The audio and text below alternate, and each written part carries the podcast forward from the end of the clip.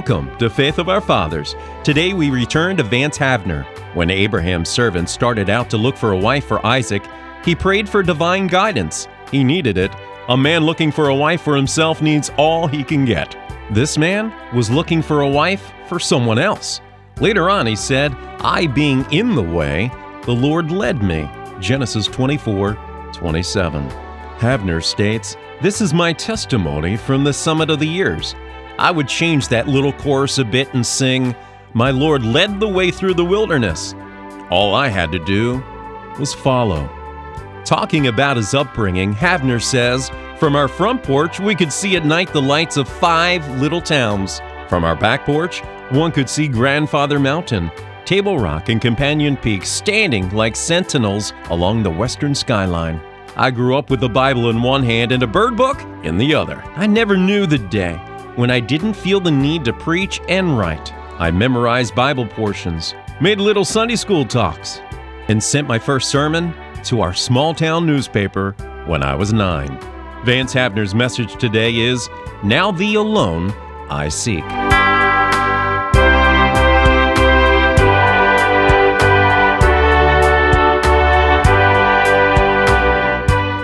Anybody who thinks being a Christian's dry and dull and dead and dreary ought to be here in this meeting tonight, it seems to me. We are having a time. I think about that dear brother down in my country who got into an exciting meeting one night and the next morning he went back to the service. They asked him to lead in prayer and he never had come down the mountaintop from the evening before.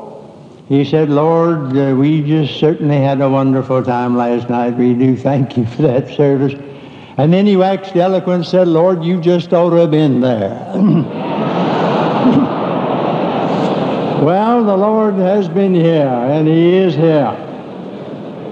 Now, uh, I was here two years ago. They let me come back every two years. They figure it takes about that long for me to get up two more sermons for the next time. But uh, I can remember the, I told it two years ago, I can remember the first Founders Week here when they had R.A. Torrey, James M. Gray, Gresham Machen, and William Jennings Bryan on the program. That was a Founders Conference, I tell you. And I've been coming back in one way or another ever since I like this place. We don't stand for cheap Christianity here. We believe salvation's free, but it's not cheap because God is Son. Because the Son is life, and if you mean business, it'll cost you everything you have. We've got a lot of cheap preaching today in some quarters.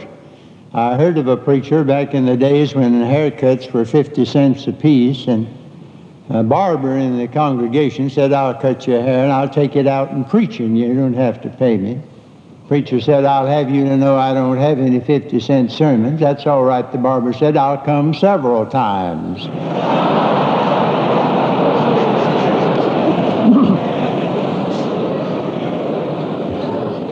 we don't believe in marking the prices down around this place. I breezed in in 1922 from the deep south. I didn't even apply for admission. I just arrived one afternoon. Yeah. They had me up before the superintendent of men a little later because I had an extra beat in my piano playing.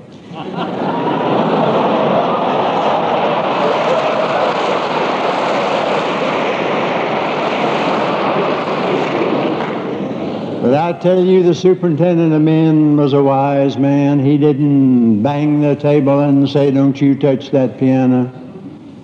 They had after they had evening vespers. Then he said, "I want you to go down tonight and play for vespers." After he'd given me a nice little talk about some of the errors of the kind of playing I was doing, so he took me down. I marched into that meeting with my head thrown back like Napoleon crossing the Alps. I tell you, I was on victory's side. He knew how to treat a young fellow who didn't mean any harm, didn't know much. I I not only didn't know anything, I didn't even suspect anything. but uh, they were patient with me then. They've been patient with me ever since. I appreciate all that. And oh, this meeting's blessed my soul already. Tomorrow, the Lord willing, I'm not going to try to preach a sermon. I just want to talk to you out of my heart about six months of heartbreak and bereavement and sorrow that I've been through, and I trust that I may be able, under the hand of God, to comfort others to some extent with the comfort wherewith I myself have been comforted of God. This dear lady sang right to my heart tonight.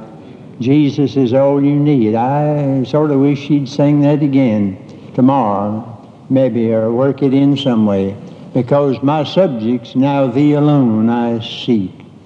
And uh, I'm 72 years old, and it took me a long time to learn some things. You learn some things in the dark that you never learn in the daylight. I know there are many troubled souls today, and I wrote a book during all this trouble, Though I Walk Through the Valley. It's coming out later on. And uh, you made a reference to that too, walking through the valley in that precious song. Thank you so much for it. The first verse of the fifth book of the New Testament begins the former treatise have I made, O Theophilus, of all that Jesus began, both to do and to teach. There's an old spiritual that says, My Lord's a working all the time. He didn't come down here just to say something, he came to do something. He was a worker.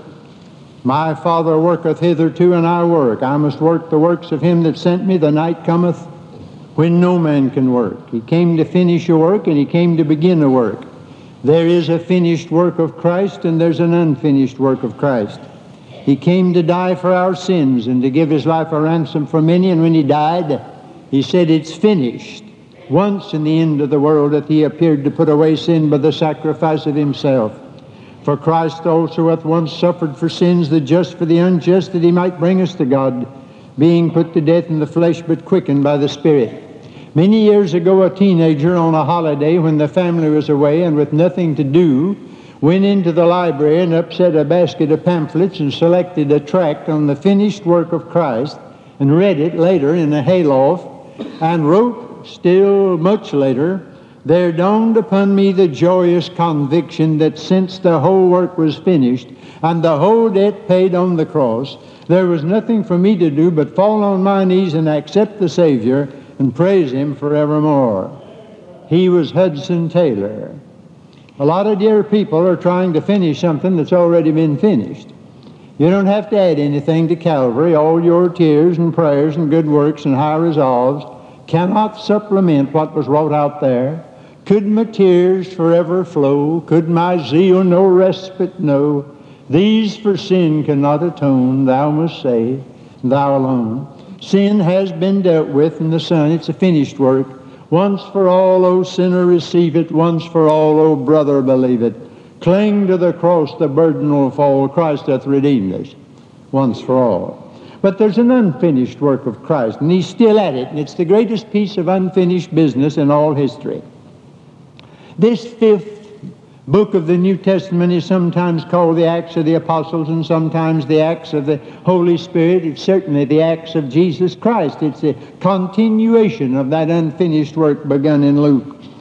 You remember when he went back to the old hometown to preach, he read the scripture, The Spirit of the Lord is upon me because he hath anointed me to preach the gospel to the poor. He hath sent me to heal the brokenhearted, to preach deliverance to the captives, and recovering of sight to the blind, to set at liberty them that are bruised, to preach the acceptable year of the Lord. In other words, I've come to minister to the brokenhearted, and the bound, and the blind, and the bruised. And he's still at it. And you remember that when John the Baptist was in jail, he sent a delegation to ask of our Lord, Art thou he that should come, or do we look for another? Now that was a big drop for John the Baptist. It's one thing to stand on Jordan and give it, and it's another thing to stand and stay in jail and take it. And the picture had changed. That rugged preacher in his leather suit and living on grasshopper salad, uh, on Jordan facing that multitude with a call to repentance, and I'm so glad my Lord didn't send him a cute little tract on how to be happy in jail. Instead of that, on the very day that John the Baptist said the poorest thing he ever said about my Lord, my Lord said the best thing he ever said about John the Baptist. That's just like my Lord. And then he said, Go back and tell him that I'm running on schedule. The blind receive their sight, and the lame walk, the lepers are cleansed, the deaf hear, the dead are raised up, and the poor have the gospel preached to them. And then he followed it with what I like to call the forgotten beatitude. Now we know the other beatitudes, but here's one that nobody seems to know. Blessed is he whosoever shall not be offended in me. Blessed is the man who doesn't get upset by the way I run my business. That's what the Lord is saying. My dear wife, the sweet little lady who traveled this country for 33 years with me, went home to heaven last September 2nd, passed away at 3.15 in the morning, and I preached at 11 a.m. I didn't know whether I could or not, but by the grace of God I did, and I had prepared a message on this very text, not knowing the circumstances under which I would use it.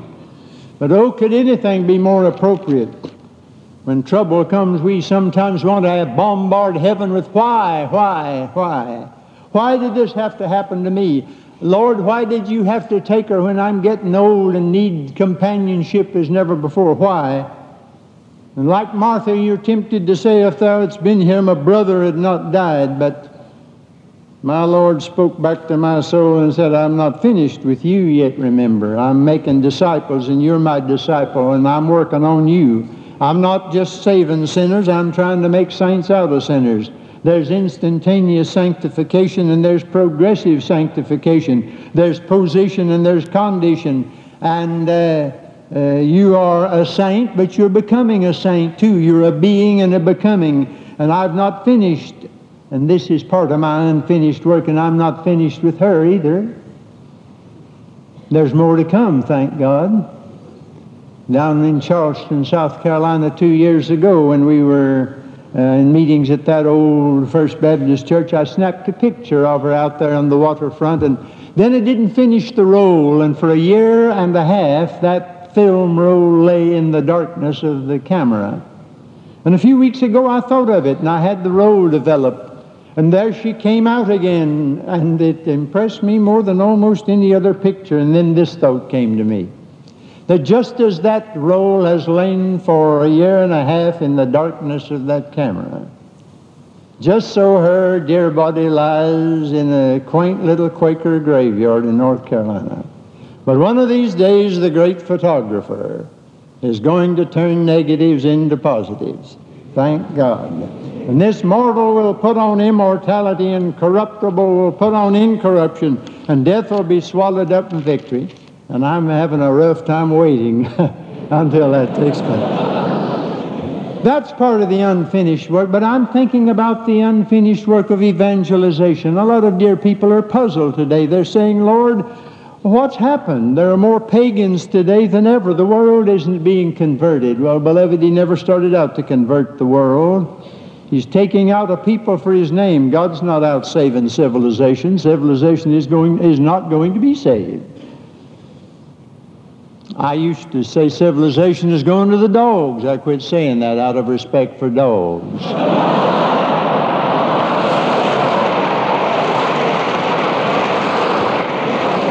there are people tonight doing plenty of things beneath the dignity of any dog. I heard of a hog that got hold of some liquor in the swell some way and got drunk and called the hogs together later and said, If you'll excuse me for acting like a man, I never will do it again. Oh, there's an unfinished work, and he's still at it. Now, there's a twofold character to that work. He came to do and to teach. Notice, beloved, he came first to do. Some people teach and don't do, and their uh, talk gets ahead of their walk, and their uh, tongues get ahead of their feet. Dr. Dale said Jesus did not come to preach the gospel, but that there might be, first of all, a gospel to preach. When he hung on the cross, they said, Let him come down from the cross and we'll believe him. That's what the world is saying today.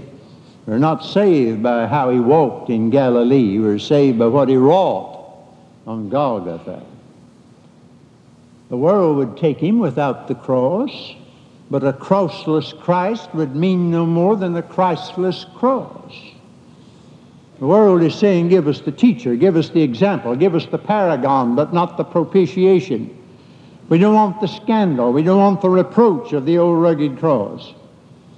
We must deal first with what he did on the cross and then learn what he has to teach. Come unto me and I'll give you rest. But in the very next verse, learn of me and you will find rest. I thought he was going to give it to us. It's both. It's an obtainment and it's an attainment. We have rest through what he did and attainment as we follow what he teaches.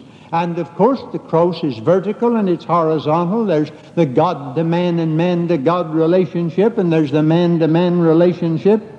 And you're not ready for the horizontal till you've done something about the vertical. We're hearing a lot today about right wing and left wing. One of our greatest black preachers today says, I don't belong to the right wing nor the left wing. They're both flapping on the same old bird.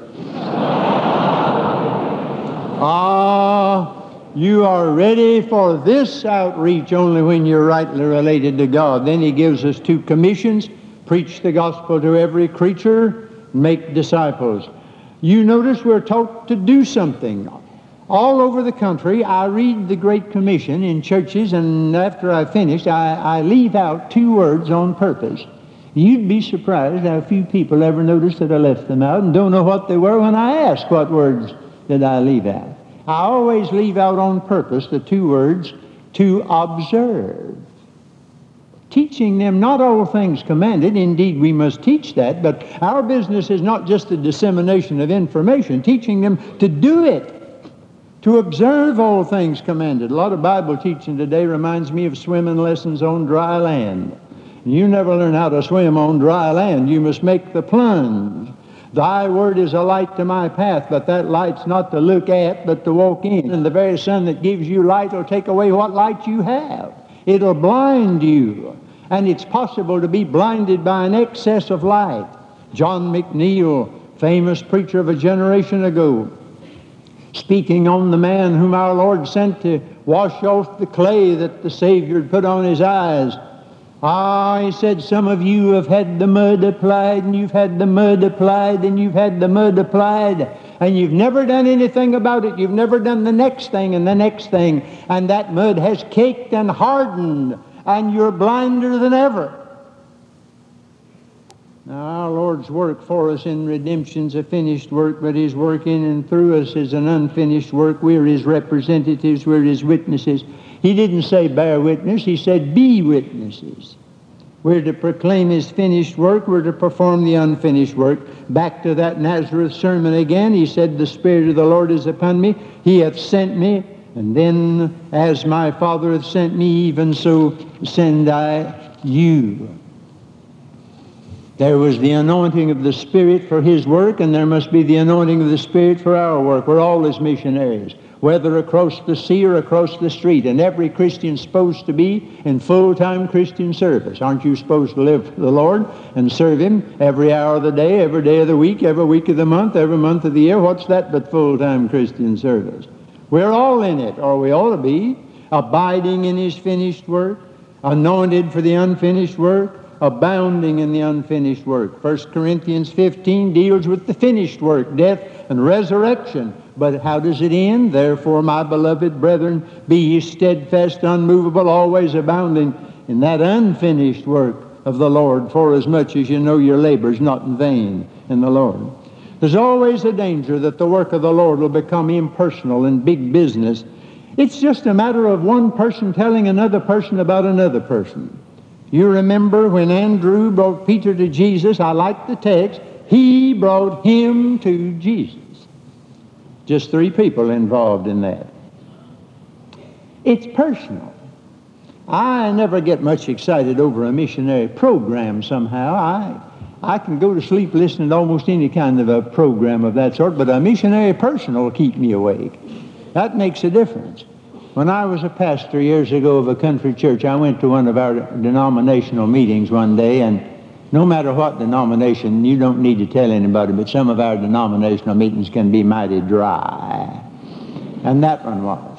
They read reports all morning, and every report got a little drier than the report before.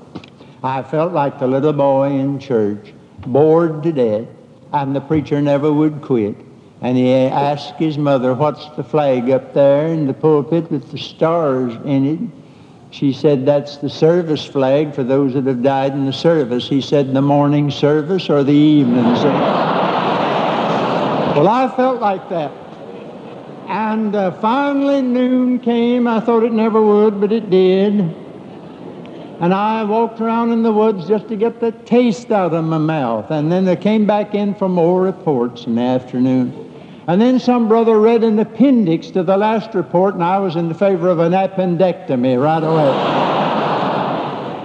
then all at once, a sure enough missionary got up. He didn't look much, but he began to talk about how he had fought mosquitoes and liquor and the devil and built little churches in a neglected part of the country and how homes had been reunited and lives had been made over and drunkards had been converted. And as he told the story, he breathed the breath of life into it, and that meeting became a living thing. He did not present a mere program, he personalized the program. You are called upon to personalize in your own life and experience the program, the unfinished work of our Lord Jesus Christ. You see, it begins with the person, it ends with the person. All authority is given unto me. I'm with you unto the end of the age. We're in it too. Go ye, lo, I am with you. Evangelism is to Christianity what veins are to our bodies. You can cut Christianity anywhere and it'll bleed evangelism. Evangelism is vascular. It's our business talk about majoring on evangelism, you might as well talk about a doctor majoring on healing. That's our business. Our Lord said, He that gathereth not with me scattereth abroad. There is no such thing as an inactive church member. If you're not drawing people to Jesus by your very inactivity, you're driving people away from Jesus. He that gathereth not scattereth abroad. We sing Jesus paid it all, but remember what the next word is? All to him Now We are debtors to the Greek and the barbarian, to the wise and the unwise. We owe it to him and we owe it to them to get the gospel out, to pray it out and take it out and send it out by person and by prayer and by provision and by proxy. Get it out. During the Second World War, you remember how Hitler's Air Force went over London again and again, and that little handful of the RAF rose to meet them, and Churchill said, Never did so many owe so much to so few. But when I think of lost millions and how few real Christians there are today, I feel like saying, Never did so few owe so much to so many as we do now. Now, just because it's a finished work doesn't mean we just celebrate it and enjoy it. James Anthony Froude criticized Hudson Taylor for a do-nothing attitude. He said this talk about everything being done already and finished sets a premium on indolence. Well, Froude should have checked on the life of Hudson Taylor. Nobody ever accused Hudson Taylor of being indolent. There never was a more prodigious laborer for Jesus Christ than Hudson Taylor. And Paul, whoever believed and preached more the finished work of Christ, and whoever labored more in the unfinished work of Christ. It's the only answer to this situation today. Everybody's talking about the situation now. We're not going to meet it by holding conferences about it. There are symposiums aplenty, but a symposiums where we pool our ignorance, and that's not going to solve the problem. If panel discussions could have saved the world, it'd have been saved a long time ago. If committee meetings would have done it, it'd have been saved. I heard some time ago how they got worried in a certain place about overlapping committees, too many committees. Guess what they did? They appointed another committee to study the overlapping committees. We're not going to meet the situation that way. We're not going to meet it by being critical of it, just that. Now there's a place for pulpit condemnation of sin, personal and national. And we need prophets. And we don't have, I was going to say any, and maybe I'd better leave it at that to call state and church to repentance. But I've gone to meetings where all I heard was a blistering, blasting, biting, burning tirade on the times, and I knew they were bad when I went to the meeting, and I knew they were worse when I came out of the meeting. But that's not the approach to the situation and we certainly are not going to meet it by conformity to it. There's a dangerous tendency today, even in evangelical circles, to get with it and borrow the techniques and terminology of the world on the excuse that the end justifies the means, forgetting that the means determines the end. You don't have to dress like and talk like and sing like the world in order to reach it for Jesus Christ. You don't have to look like a clown to witness to a circus. When I was a pastor in Charleston, South Carolina, I preached just about every Saturday night the rescue mission. I didn't dress like a bum to go down there. Even the bums wouldn't have appreciated that. There is an obsession going around today that, the, for instance, that the idiom of Isaac Watts does not speak today, and so we have to switch from hymns to hootenannies. Well, it's an insult to the intelligence of the young people of this country. They're still studying Shakespeare in the old idiom. Uh, pre-med students are still studying medicine in uh, very difficult uh, idiom. Law students are still reading law in the same old idiom. And if we're not going to meet the situation by conferences about it and by being critical of it and by conformity to it, then how? By just being Christians in it. I passed by a church some time ago that had on the bulletin board, Why Not Just Be Christians? I titled one of my books just that. That's enough. I heard of a church some time ago that had a sign in front of it, Jesus only, and they had a storm one night blew out the first three letters and left us only. And that's what we've got in a lot of churches today. Not Jesus only, it's just us only. We don't, any, we don't need anything new today half so much as we need something so old it'd be new somebody tried it. We talk about the old time religion. I don't care for the term necessarily because the infinitudes of God never put him in the past tense. He's the great I am. He's the eternal contemporary. But if you want to use old-fashioned, the sun's old-fashioned, but without it men grope in darkness. There's no substitute. Air is old-fashioned, but without it men gasp and die. There's no substitute. Water's old-fashioned, and without it men go mad. There's no substitute. Jesus talked about the simplest things, bread and salt and water. Some years ago, there was a power failure in upper New York State. You read about it. And uh, all night, several million people sat there just waiting for the sun to come up next morning. Rather old-fashioned, don't you think? and then they had more smog than usual some time ago in L.A. And uh, a meteorologist said only a sweep of wind will clear up the situation. And there sat several million more just waiting for the wind to blow. Dreadfully old-fashioned, don't you think? And they had a drought out in the Midwest, and the agricultural experts said, there's only one thing will meet our need, rain. There sat several million more waiting for it to rain. Dreadfully old-fashioned. Thank God I'm dreadfully old-fashioned today in my preaching because we know what the remedy is, and we stand for it here. James Reston said the other day the craziest notion that's hit this country in a long time is the shortage of gas, beef, and a lot of other things that they are bad for the American people. What America really needs is more shortages. It's not our shortages, but our surpluses that are hurting us. Too much gas, too much booze, too much money, too much noise and too much newsprint are our problem. We need to cut down, slow up, stay at home, run around the block, eat vegetable soup, call up old friends, read a book once in a while. Americans have always been able to handle austerity and even adversity. Prosperity is what's been doing us in.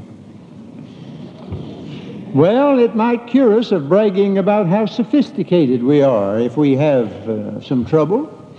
Actually, we're the most gullible generation that ever has come along. We've bought more gold bricks and been sold more white elephants than any crowd since Adam. Why, even Quixote was a failure. We got all excited today about pollution, and then we built new cars to burn more gas and then ran out of gas. the prize boo-boo of the season. Somebody said we ought to learn how to ride camels. They can get along on one drink of water a day, but that wouldn't work because the Arabs own all the camels, so we couldn't. we need to get back to simplicity and austerity. Christianity thrives on it. The church is rich when she's poor and poor when she's rich. Laodicea was and is rich and increased with goods. She's secure in danger, but endangered by security. Adversity would be good for the church. Material poverty won't kill a church. Popularity will do it. Prosperity will do it. Christianity started out with one who had no place to lay his head, who said, Take up a cross and follow me. We're not on a picnic, we're on a pilgrimage. We're not out for a frolic, we're out for a fight. We're not out on an excursion, we're out for execution, death to self and sin in the world. All that will live godly in Christ Jesus shall suffer persecution. How much have you ever suffered? says all. Doesn't say most, doesn't say some. Let's go to him without the camp bearing his reproach, the fellowship of his sufferings. Must we be carried to the skies on flowery beds of ease, while others fought to win the prize and sailed through bloody seas. If we told the truth today, we'd say I would be carried to the skies on flowery beds of ease. Though others fought to win the prize, I'm not so hard to please. That would be the truth, with altogether too many. That old straight gate's never been widened and the narrow way's never been broadened, and if you've got a popular brand of Christianity, you've got the wrong kind. When my Lord uh, was a baby and Simeon held him in his hands, he said, This child shall be for a sign that shall be spoken against. And uh, when the Jews came to hear Paul in Rome, they said, All we know about your religion is that everywhere they're talking against it. Now that's a strange note, don't you think? And yet it turned the world upside down. This old concept of a Christian as being a pilgrim and a stranger making his way through an unfriendly world. Not a citizen of earth trying to get to heaven, but a citizen of heaven trying to get through this world. That's out of style. Now you have the Madison Avenue hail fellow, well met, backslapping preacher that everybody calls by his first name. We could use some austerity today, and some severity, and some adversity, and some discipline. And some of us lived through one depression. Back of that, we grew up so poor that what are now necessities were luxuries. I remember going to high school fresh from the country. They put me with a city fellow who had high priced ties. He hung his on the right side of the dresser. I hung mine on the left, and I noticed immediately there was some disparity between the appearance of the neckties.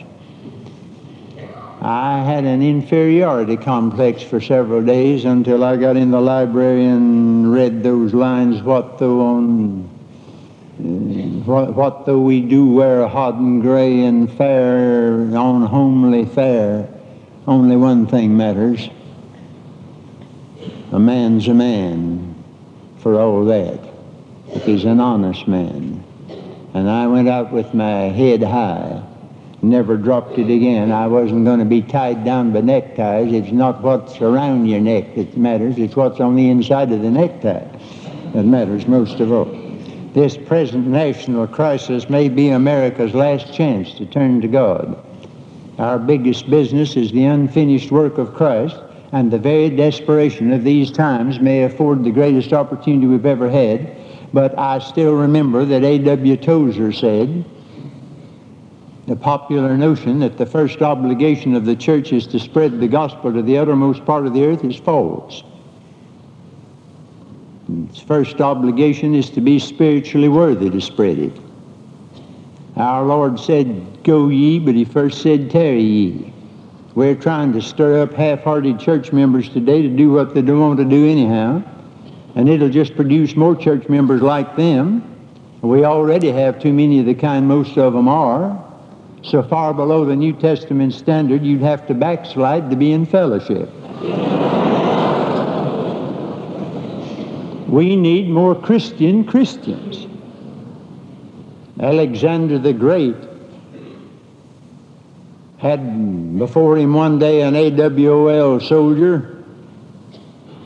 And the great Greek looked down on him and asked, What's your name? And he said, My name's Alexander.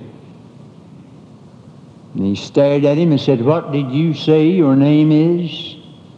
My name is Alexander. And the great Greek said, Either change your way of living or change your name. And I believe Jesus Christ is saying to a lot of church members today, change your way of living or take down your sign. I've said this all over the country. It's not popular. The first step toward the evangelizing of the world is the Christianizing of the church. And when our joy is restored and our spirit renewed, then we will teach transgressors God's ways and sinners will be converted to Him. I'm amazed today at the fact that although we have Bible study and deeper life conferences and evangelistic conferences and stewardship conferences and prophecy conferences, almost nowhere do I hear the church being called to repentance, which is the very last thing the Lord said to the church in the New Testament. We have so-called revivals, which are usually drives for more church members. And the professing church today is swinging all the way from rigor mortis to St. Vitus. Half of the crowd look like they're on their way to a funeral, and the other half like they're on their way to a frolic. And we're headed neither for a funeral nor a frolic, but for a feast. Our Lord always used the right word. Half are freezing and half are frying. I read in Revelation about a sea of glass mingled with fire. We've got some preachers that are all glass and some all fire. The cold dignity needs to be mingled with the uh, wild uh, emotionalism, and both of them changed into a proper balance. What we need is just to return to normal New Testament Christianity, and that means conviction of sin and confession of sin, it means reconciliation, getting right with people. It means restitution. It means separation from the world, and that's almost gone out in some circles. It means submission to the Lordship of Jesus Christ, and it means being filled with the Holy Spirit. We've let extremism and wildfire about the Holy Spirit scare us away from a true emphasis on the Holy Spirit. And the greatest energy crisis Today is not a gasoline emergency. It's right in the church. We've operated in the energy of the flesh, and look where we are. If the Holy Spirit went out of business, a lot of churches never know the difference. This preaching's not popular. I marveled I have any preaching to do. The devil told me if I preached like this, I'd starve, and from the way I look, some people may think the devil is right, but I, I'm getting along all right, thank you. Five out of seven churches, my Lord said, repent. And most of our churches can be found in these five categories. I've not been in many Smyrnas and Philadelphia's lately. I've been to Ephesus without its first love. I've been to Pergamum and Thyatira with plenty of Balaam and Jezebel. I've been to Sardis and I was reminded that a mortician can make a dead man look better than when he was alive. I've been to Laodicea and I've remembered that our Lord prefers a cold church to a warm church because He said so. I'd rather you were cold or hot, but not lukewarm. The only two churches that didn't need a revival were Smyrna and Philadelphia, and they were poor and persecuted. It may be that we're entering a period of distress that will produce Smyrnas. And our Lord in Revelation 3.18, and I really, as many times as I've read it, didn't observe this until the other day. He tells the church what it needs most, and three times he uses, as it stands in our King James, that thou mayest. Buy gold tried in the fire, that thou mayest be rich. Buy white raiment, that thou mayest be clothed and anoint thine eyes with eye salve that thou mayest see. What the church needs above everything else is to be rich, not get rich, be rich. We are rich if we only knew it. In our Lord who became poor for our sakes, that we through his poverty might be rich. We need to be clothed in his righteousness alone, that the shame of our spiritual nakedness may not appear. And we need to anoint our eyes with eye salve that we may see because sight is more important than light. All the light in the world won't do a blind man any good. We need sight. Buy of me. When you say, How can I buy if I don't have anything? Ho, everyone that thirsteth, come to the waters. He that hath no money, come ye buy and eat. Yea, come buy wine and milk. That's the last thing he gets from some of us. You can graduate from Moody Bible Institute and still not give the Lord yourself. You can be a successful preacher as the world measures success without having given the Lord yourself.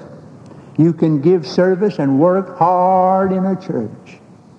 And you can give your goods to the poor and never give yourself. A little boy who had no money on Sunday morning wrote on a piece of paper, I give myself, and put it on the collection plate, and that was the biggest offering they had that Sunday morning.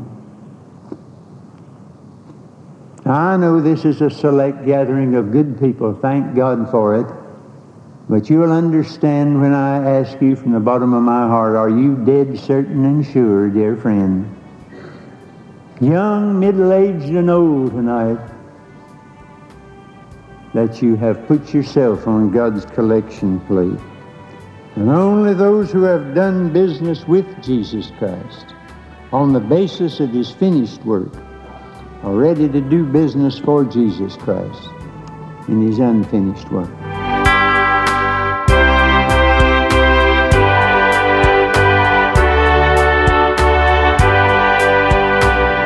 You've been listening to Vance Havner. Listen to Faith of Our Fathers each Sunday to hear more great 20th century preachers.